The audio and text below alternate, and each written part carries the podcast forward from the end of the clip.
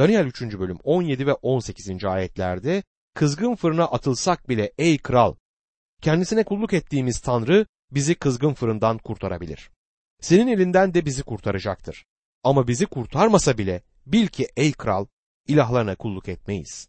Diktiğin altın heykele tapınmayız diyorlar. Tanrı isterse bizleri senin elinden kurtaracaktır demekle her şeyi net bir biçimde vurgulamış olmaktadırlar. Sonuç ne olursa olsun bu gençler Nebukadnezar'ın yaptırdığı puta değil, yüce olan diri Tanrı'ya hizmet etmeyi seçiyorlar. Alev alev yanan fırına atılan üç İbrani gencin korunmalarını şimdi göreceğiz. Daniel 3. bölüm 19 ve 20. ayetler. Nebukadnezar, Şadrak, Meşak, Abednego'ya çok öfkelendi. Onlara karşı tutumu değişti. Fırının her zamankinden yedi kat daha çok ısıtılmasını buyurdu. Sonra ordusundaki bazı güçlü askerlere Şadrak'ı, Meşak'ı, Abednego'yu bağlayıp kızgın fırına atmalarını buyurdu. Fırın her zamankinden yedi kat daha ısıtıldı. Gerçekten de kontrol edilemez bir doğaya sahip bir kral görüyoruz. Bu kişi daha önce bu gençlerin tarafındayken birdenbire aşırı derecede duygularına kapılarak kim ve öfke solumaya başlar. Tıpkı rakibine karşı ölüm soluyan bir boğa gibidir. Düşünebiliyor musunuz? Bu kişi öfkesinden dolayı hızını alamayarak fırının sıcaklığını normalinden 7 kat daha arttırır. Aslında bu gerekmiyordu ama bu bizlere nasıl bir yüreğe sahip olduğunu gösterir. Daniel 3. bölüm 21. ayette ise böylece bu kişiler şalvarları, kaftanları, sarıkları ve öbür giysileriyle birlikte bağlanıp kızgın fırına atıldılar der. Bu kızgın fırın yolculuğuna üzerlerinde ne varsa giyinmiş olarak çıktıklarını biliyoruz. Daniel 3. bölüm 22 ve 23. ayetlerde kralın buyruğu çok sıkı, fırında çok ısıtılmış olduğundan Şadrak'ı, Meşak'ı, Abednego'yu götüren adamları ateşin alevleri yakıp öldürdü. Üç adamsa Şadrak, Meşak, Abednego bağlı olarak kızgın fırına düştüler der. Nebukadnezar öylesine öfkeliydi ki görevlilerin başına gelecekleri düşünmedi bile. Esirlerin hiç bekletilmeden kızgın fırına atılmalarını emretti ama görevliler alevlerin çok yüksek sıcağına dayanamadı. Daniel 3. bölüm 24 ve 25. ayetlerde ise o zaman kral Nebukadnezar şaşkınlık içinde birden ayağa kalktı. Danışmanlarına biz ateşin içine bağlı üç kişi atmadık mı diye sordu. Danışmanlar kuşkusuz ey kral diye karşılık verdiler. Kral ben dört kişi görüyorum dedi. Ateşin içinde yürüyorlar. Bağlarından çözülmüş hiçbir zarara uğramamışlar. Dördüncünün görünümü de bir ilahi varlığa benziyor. Herhalde bu fırın açık ve içi görülen bir fırındı. Ve Nebukadnezar kızgın alevli fırına atılan gençlerin ölümünü beklerken bir anda bu kişilerin hala yaşamakta ve korkunç alevlerin içerisinde yürümekte olduğunu görünce çok şaşırdı. Bunun dışında şaşırtıcı olan başka bir gerçek alevlerin içerisinde dördüncü bir kişinin görünmesiydi. Nebukadnezar bu kişiyi ilahi bir varlık görünümünde tanımlar. Aynı zamanda bu ifade ilahların oğlu olarak da tercüme edilebilir. İlginç olan daha önce Daniel gerçek ve diri olan Tanrı hakkında krala söz etmiş olmasına rağmen Nebukadnezar kendisine söylenen bu gerçek hakkında düşünmemişti. Ruhsal açıdan bir bilgisi olmadığı için sadece gördüğü olağanüstü görüntüyü düşünebiliyordu. Gördüğü kişi ilahların yani putların oğullarından birisi gibi göründü ona. Nebukadnezar bu dördüncü kişiyi kime benzetirse benzetsin ben yürekten inanıyorum ki bu adam Tanrı'nın oğlu Mesih'in beden almadan önceki görüntüsüdür. Tanrı'ya sadık olan bu gençlerin alevli fırından sağ çıkmaları gerçekten bir mucizeydi. Bunun başka bir açıklama tarzı yoktur. Ya kabul edersiniz ya da etmezsiniz. Daniel olayları ya yanlış gösterir ya da gerçeği anlatır. Günümüzde Yeni Ortodokslar adı altında kutsal yazıların gerçek anlam diliyle oynayan bir grup var. Bu kişiler burada anlatılmak istenenin bu değil aslında ruhsal bir gerçek olduğunu yani olayın gerçekte yaşanmamış ama ruhsal bir resim olduğunu söylerler. Sözün asıl anlamını kesip atarak bilgiçlik tasladıklarını söyleyebilirim. Aslında bu bilgiçlik değil, ikiyüzlülük ve sahteciliktir. Birkaç yıl önce tecrübeli bir vaiz yurt dışında bana çok tanınmış bir kiliseye yaptığı ziyaretten söz etti. Arkadaşının oğlu bu kilisede vaizmiş. Vaiz arkadaşım bana bu genç vaizin vaaz ederken kürsüde alışık olduğu dili kullandığını söyledi. Daha sonra benim tanıdığım vaiz kürsüye çıkıp bu genç vaizi tebrik ederek tıpkı John Wesley gibi konuşuyorsun demiş. Ki John Wesley bazılarımızın bildiği gibi ünlü bir vaizdir. Genç vaiz şöyle yanıt vermiş. John Wesley'in konuştuğu şekilde konuşuyorum ama onun söylemek istediğini ben söylemiyorum. Sevgili dostum başkasının dilini alıp onu değiştirerek gerçek anlamını örtbas etmeye çalışmak, anlamını farklı biçimde açıklamak kesin olarak karşı tarafı aldatmaktan başka bir şey olmayacaktır. Vurgulamak istediğim nokta şu. Bu tür kişiler kutsal kitaptaki birçok mucizeyi alıp asıl anlamlarını saklayarak farklı biçimde aktarmaya çalışırlar. Örneğin İsa Mesih'in su üstünde yürümesini şöyle açıklamaya çalışırlar. İsa su üstünde değil de suyun kıyısında sahilde yürümüş ve öğrencileri de onun suyun üstünde yürüdüğünü düşünmüşler. Başka bir örnekte dul kadının oğlu gerçekten ölmemiş de onlar sadece onun öldüğünü düşünmüşler ve İsa da onu sadece uykudan uyandırmış. Bu şekilde asıl anlamlarını yok sayarak lastikli konuşmak aldatıcılıktır ve ikiyüzlülüktür. Sevgili dostum bu olayda da şunu bilmenizi isterim ki bu bir mucize olmasaydı alevli fırına atılan bu üç delikanlının yanıp kül olmadan kurtulmaları mümkün olmazdı. Sizi bilmem ama ben bunun bir mucize olduğunu ve onlarla birlikte olan dördüncü kişinin de İsa Mesih'ten başka biri olmadığına inanıyorum. Mucizeye ya inanırsınız ya da inanmazsınız. Bu sizin bileceğiniz iş sevgili dostum. Bu bölümde kayda geçen olaylar tarihi olaylardır ama şuna da dikkat etmeliyiz ki burada büyük sürgün dönemiyle ilgili peygamberlik resminin üstü kapalı bir açıklaması da bulunur.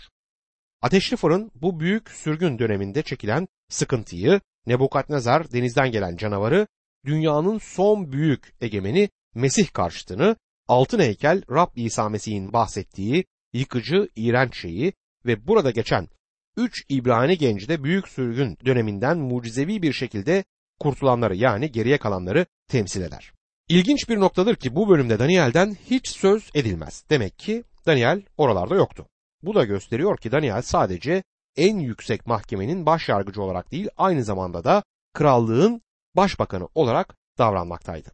Hükümetin bazı işleri yüzünden görevli olarak başka bir yerde olduğunu düşünüyorum. Bu nedenle Daniel büyük sürgün öncesi gönderilen kurtulanların bir resmini oluşturur. Bütün bu söylediklerimi düşündüğünüzde önünüzde harika bir resim çizilir. Alevler arasında görülen dördüncü kişi de bizlere Rab İsa Mesih'in onlarla birlikte olduğunu göstermektedir. Sürgün döneminde karşılaşacakları deneme ve zorluklarda da o onlarla beraber olacaktır.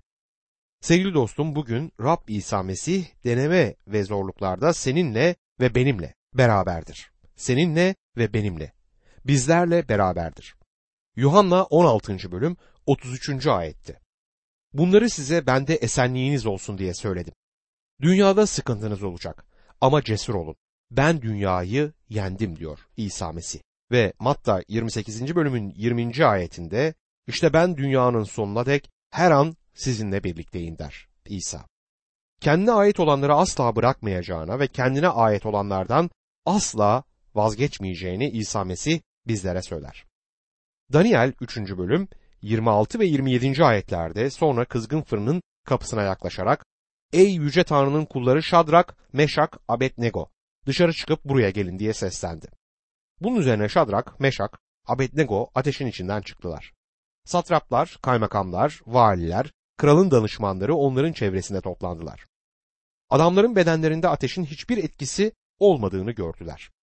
Başlarındaki tek saç yanmamış, giysileri değişmemiş, ateşin kokusu üzerlerine sinmemişti diyor. Nebukadnezar sonunda dize gelerek bu üç genci ey yüce tanrının kulları diyerek kabul eder. Öyle düşünüyorum ki Nebukadnezar yavaş yavaş göksel tanrının var olduğu gerçeğine yani tanrı bilgisine doğru adım adım yaklaşıyor.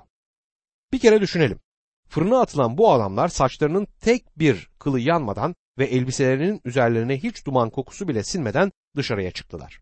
Bundan daha net, daha açık bir mucize olabilir mi? Şimdi Nebukadnezar'ın ikna olması İbrani gençlerin tanrılarıyla ilgili kararı ve Hananya, Mişael ve Azarya'nın üst konuma yükseltilmelerini görüyoruz. Daniel 3. bölüm 28, 29 ve 30. ayetler. Şöyle der, bunun üzerine Nebukadnezar, Şadrak, Meşak ve Abednego'nun tanrısına övgüler olsun dedi. Meleğini gönderip kendisine güvenen kullarını kurtardı. Onlar buyruğuma karşı geldiler. Kendi tanrılarından başka bir ilaha kulluk edip tapınmamak için canlarını tehlikeye attılar. İşte buyuruyorum. Hangi halktan, ulustan ya da dilden olursa olsun, Şadrak, Meşak ve Abednego'nun tanrısından saygısızca söz eden herkes paramparça edilecek, evleri çöplüğe çevrilecek. Çünkü böyle kurtarabilen başka bir tanrı yoktur. Sonra Şadrak'ı, Meşak'ı, Abednego'yu Babil ilinde daha yüksek görevlere atadı. Nebukadnezar'ın bu açıklamasında şahsi bir nokta yok ama her şeye kadir olan diri Tanrı'nın kudretini ve bu üç gencin kurtuluşlarında gösterdiği gücü kabul eder. Ve kendi ilahlarından daha üstün olduğunu da itiraf eder. Bu da bizlere Nebukadnezar'ın bu konuda olan düşüncesinin tamamıyla değiştiğini göstermektedir. Bir sonraki bölümde ise onun kişisel tanıklığını okuyacağız. İnanıyorum ki Nebukadnezar gerçek ve diri olan Tanrı'yı tanımaya başladı. Bu adamın yıllarca içinde yoğrulduğu putperestlik inancından çıkıp kurtulması uzun bir zaman aldı. Şimdi bu üç İbrani gencin tekrar Nebukadnezar'ın gözünde lütuf bulduğunu görüyoruz. İki kez ölüm cezasına çarptırıldılar. İki kez mucizevi bir şekilde kurtuldular ve iki kez de tüm bu olayların sonunda terfi ederek üst konumlara yükseltildiler. İşte değerli dostum Rab İsa Mesih de aynı şekilde kendisine ait olanları yeryüzünde koruyabilecek güçtedir. Bu güvence her birimize teselli vermeli. Bakın Yuhanna 10. bölüm 27 ve 28. ayetler bizlere nasıl sesleniyor? Koyunlarım sesimi işitir. Ben onları tanırım. Onlar da beni izler. Onlara sonsuz yaşam veririm. Asla mahvolmayacaklar. Onları hiç kimse elimden kapamaz. Ve Yuhanna 17. bölüm 11 ila 15. ayetlerde ben artık dünyada değilim ama onlar dünyadalar. Ben sana geliyorum. Kutsal Baba, onları bana verdiğin kendi adınla koru ki bizim gibi bir olsunlar. Onları dünyadan uzaklaştırmanı değil, kötü olandan korumanı istiyorum der İsa Mesih. İbraniler mektubunda ise İbraniler 7. bölüm 25. ayette bu nedenle onun aracılığıyla Tanrı'ya yaklaşanları tümüyle kurtaracak güçtedir. Çünkü onlara aracılık etmek için hep yaşamaktadır der. Ve bu konuda sizlere son olarak 2. Timoteus 1. bölüm 12. ayeti okumak istiyorum. Bu acıları çekmemin nedeni de budur. Ama bundan utanmıyorum. Çünkü kime inandığımı biliyorum. Onun bana emanet ettiğini, o güne dek koruyacak güçte olduğuna eminim der Elçi Paulus. Sevgili dostum sen ve ben sıkıntı dolu bir dünyada yaşıyoruz. Tanrı'nın çocuklarından bazıları ateşli fırına girecek. Ama Rabbimiz oradan da onları dışarı çıkarıp koruyabilecek güçtedir. Sorun gerekli olduğu gibi ona yeterince güvenme sorunudur. Duam şudur ki bu üç delikanlının sahip olduğu iman bizlerde de olsun. Daniel 4. bölümde Nebukadnezar'ın köküne kadar kesilmiş ağaçla ilgili rüyasını ve kralın sonraki çılgınlık dönemini inceleyeceğiz. Bu bölüm bize Nebukadnezar hakkında daha önce bildiklerimizden daha fazla bilgi aktarmaktadır. Aslında pek hoş görünmeyen kirli çamaşırları da vardır. Nebukadnezar'ın bir tür ruhsal hastalığı vardı. Bu bölüm Babil'in arşivlerinden çıkarılmış bir tarih sayfasıdır. Nebukadnezar'ın hastalığı bugün anlaşılmış durumdadır ve bazı dünya liderleri de bu aynı hastalığa sahiptir. Akıl hastaları ve davranış bozukluklarına özel bir önemin verildiği bir zamanda yaşıyoruz. İçinde yaşadığımız bu dünyada kişinin nasıl normal olacağını bazen merak ediyorum. Bir psikoloğa sorarsanız insanların çoğunun normal olduğunu, bazılarının anormal olduğunu ve bazılarının da dahi olduğunu söyleyecektir. Kimin sağlıklı, kimin sağlıksız olduğunu söyleyecek olan kimdir? Standart ölçü çoğunluğun davranış şekli midir? Birkaç kişi karşı çıktığında buna anormal gözüyle bakabilir miyiz? Çoğunluğun yaptığının doğru olduğunu söyleyecek olan peki kimdir? Bu oldukça tartışmalı bir konu olurdu ve çoğunluğun normal olduğu düşüncesini korumak zorlaşır. Shakespeare'in oyununda Hamlet deli gibi görülür. Densmark'tan diğer anormal kişilerin yaşadığının düşünüldüğü İngiltere'ye gönderilmişti. Geceleri yatağının altında birisinin olduğunu düşündüğünden uyuyamayan bir adamın öyküsü anlatılır. Gece sık sık uyanıp yatağının altına bakarmış. Sonuçta bir psikiyatriste gidip durumu anlatmış. O da şöyle demiş. Bu önemli bir sorun ve sanırım sizi 10 seans görmem gerekir. Her seansın yaklaşık 100 lira tuttuğunu düşünürsek adam düşüneceğini söyleyip ayrılmış. Bir daha da geri gelmemiş. Bir süre sonra psikiyatrist yolda ona rastlamış ve neden tekrar gelmediğini sormuş. O da bir marangoz arkadaşının sorununu çözdüğünü söylemiş. Eve gelip yatağının dört ayağını da kesmiş. Adam psikiyatriste artık o adam yatağımın altına giremez demiş. Sanırım birçoğumuzun herhangi bir konuda biraz anormalliği var ancak Nebukadnezar'ın gerçekten de sorunları olduğunu göreceğiz. Nebukadnezar'ın tanıklığına bakalım. Daniel 4. bölüm 1, 2 ve 3. ayetler. Kral Nebukadnezar dünyadaki bütün halklara, uluslara ve her dilden insanlara şu bildiriyi gönderdi. Esenliğiniz bol olsun. Yüce Tanrı'nın benim için gerçekleştirdiği belirtileri ve şaşılası işleri size bildirmeyi uygun gördüm. Belirtileri ne büyük, şaşılası işleri ne yüce. Krallığı ebedi krallıktır. Egemenliği kuşaklar boyunca sürecek. Nebukadnezar'ın bu güzel tanıklığı onun imanındaki gelişmeyi göstermektedir. Daniel 3. bölüm 29. ayette bir emir yayınlayıp inancını ortaya koymuştu. Burada da kişisel bir tanıklıkta bulunmaktadır. Oradaki emirdi, buradaki ise bir karardır. Orada kanaati söz konusuydu, burada ise tam bir inanma söz konusudur. Tarihsel sıralama açısından bu tanıklığın bölümün sonunda yer alması uygun olurdu. Çünkü buradaki adanmışlığından uzaklaşmaktadır. Nebukadnezar krallığında bulunan tüm halklara, uluslara ve dillere esenlik mesajı yollar. Ulusların arasında barıştan söz etmez çünkü güçlü ordusu ve çok daha fazla gücü sayesinde zaten barış sağlanmış durumdadır. Burada Tanrı tarafından kabul edilince günahlı kişinin yüreğini dolduran esenlikten söz edilir. Bu bölümde de göreceğimiz gibi ona bu esenlik verilmişti. Aynı zamanda Yüce Tanrı'nın kendisi için yaptıklarından da söz etmektedir. Tanıklığı kişiseldir. Tanrı artık yalnızca üç İbrani gencin tanrısı değildir. O ayrıca Tanrı'nın mucizelerine, işaretlerine ve egemenliğine de tanıklıkta bulunmaktadır. Tanrı'nın krallığının ve yasasının kendisininkinden üstün olduğunun da farkındadır.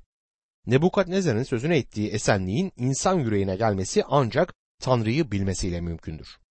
Romalılar 5. bölüm 1. ayette böylece imanla aklandığımıza göre Rabbimiz İsa Mesih sayesinde Tanrı'yla barışmış oluyoruz der. O bu barışı çarmıhtaki kanla sağlamıştır. Bu barış Mesih'in ödediği ceza sayesinde günahlının yüreğine gelebilmektedir. Tanrı artık bu kişiden yanadır.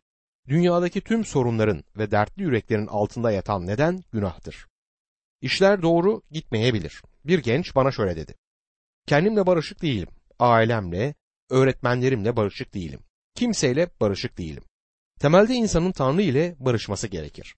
Kişi kendi yüreğinde barışı sağladığında çevredekilerle de barış içerisinde olabilir. Ancak o zamana kadar barışın ne olduğunu bildiği söylenemez. Bugün anormallik ve çılgınlıkların sorumlu insanlara Tanrı sözü ve bilgisinin verilmesi sayesinde büyük oranda düzeltilebileceğinden eminim. Vietnam Savaşı tutuklarının getirildiği Filipin adalarında hastane kurulması bana saçma gelmişti. Orada muayene edilip psikolojik testlere tabi tutulacaktı bu insanlar. Ancak uçaklarla gelenler annelerine ya da eşlerine, sevdiklerine telefon etmek istiyorlardı ve çoğu Tanrı'nın kendileriyle birlikte olduğuna tanıklık ediyordu. Dua etmeyi öğrenmişlerdi ve Mesih'in onlarla birlikte olduğunu söylüyorlardı. Dünyada Tanrı sözünden başka her şey okullarda ve kolejlerde öğretilmektedir. İnsan yüreğine barış getirebilecek olan ise Tanrı'nın sözüdür. Bu Nebukadnezar'ın de sorunuydu ama Tanrı ile Tanrı da onunla barıştı. Bugün Tanrı sizinle de barışmak istiyor. Kendisiyle barışmanız için sizi beklemektedir. Bunu çözümlediğinizde pek çok sorunu da çözümlediğinizi görürsünüz. Nebukadnezar'ın ağaçla ilgili rüyasına bakalım şimdi. Nebukadnezar'ın ruhsal sorunu ile ilgili ilk belirtiye dördüncü ayette rastlarız.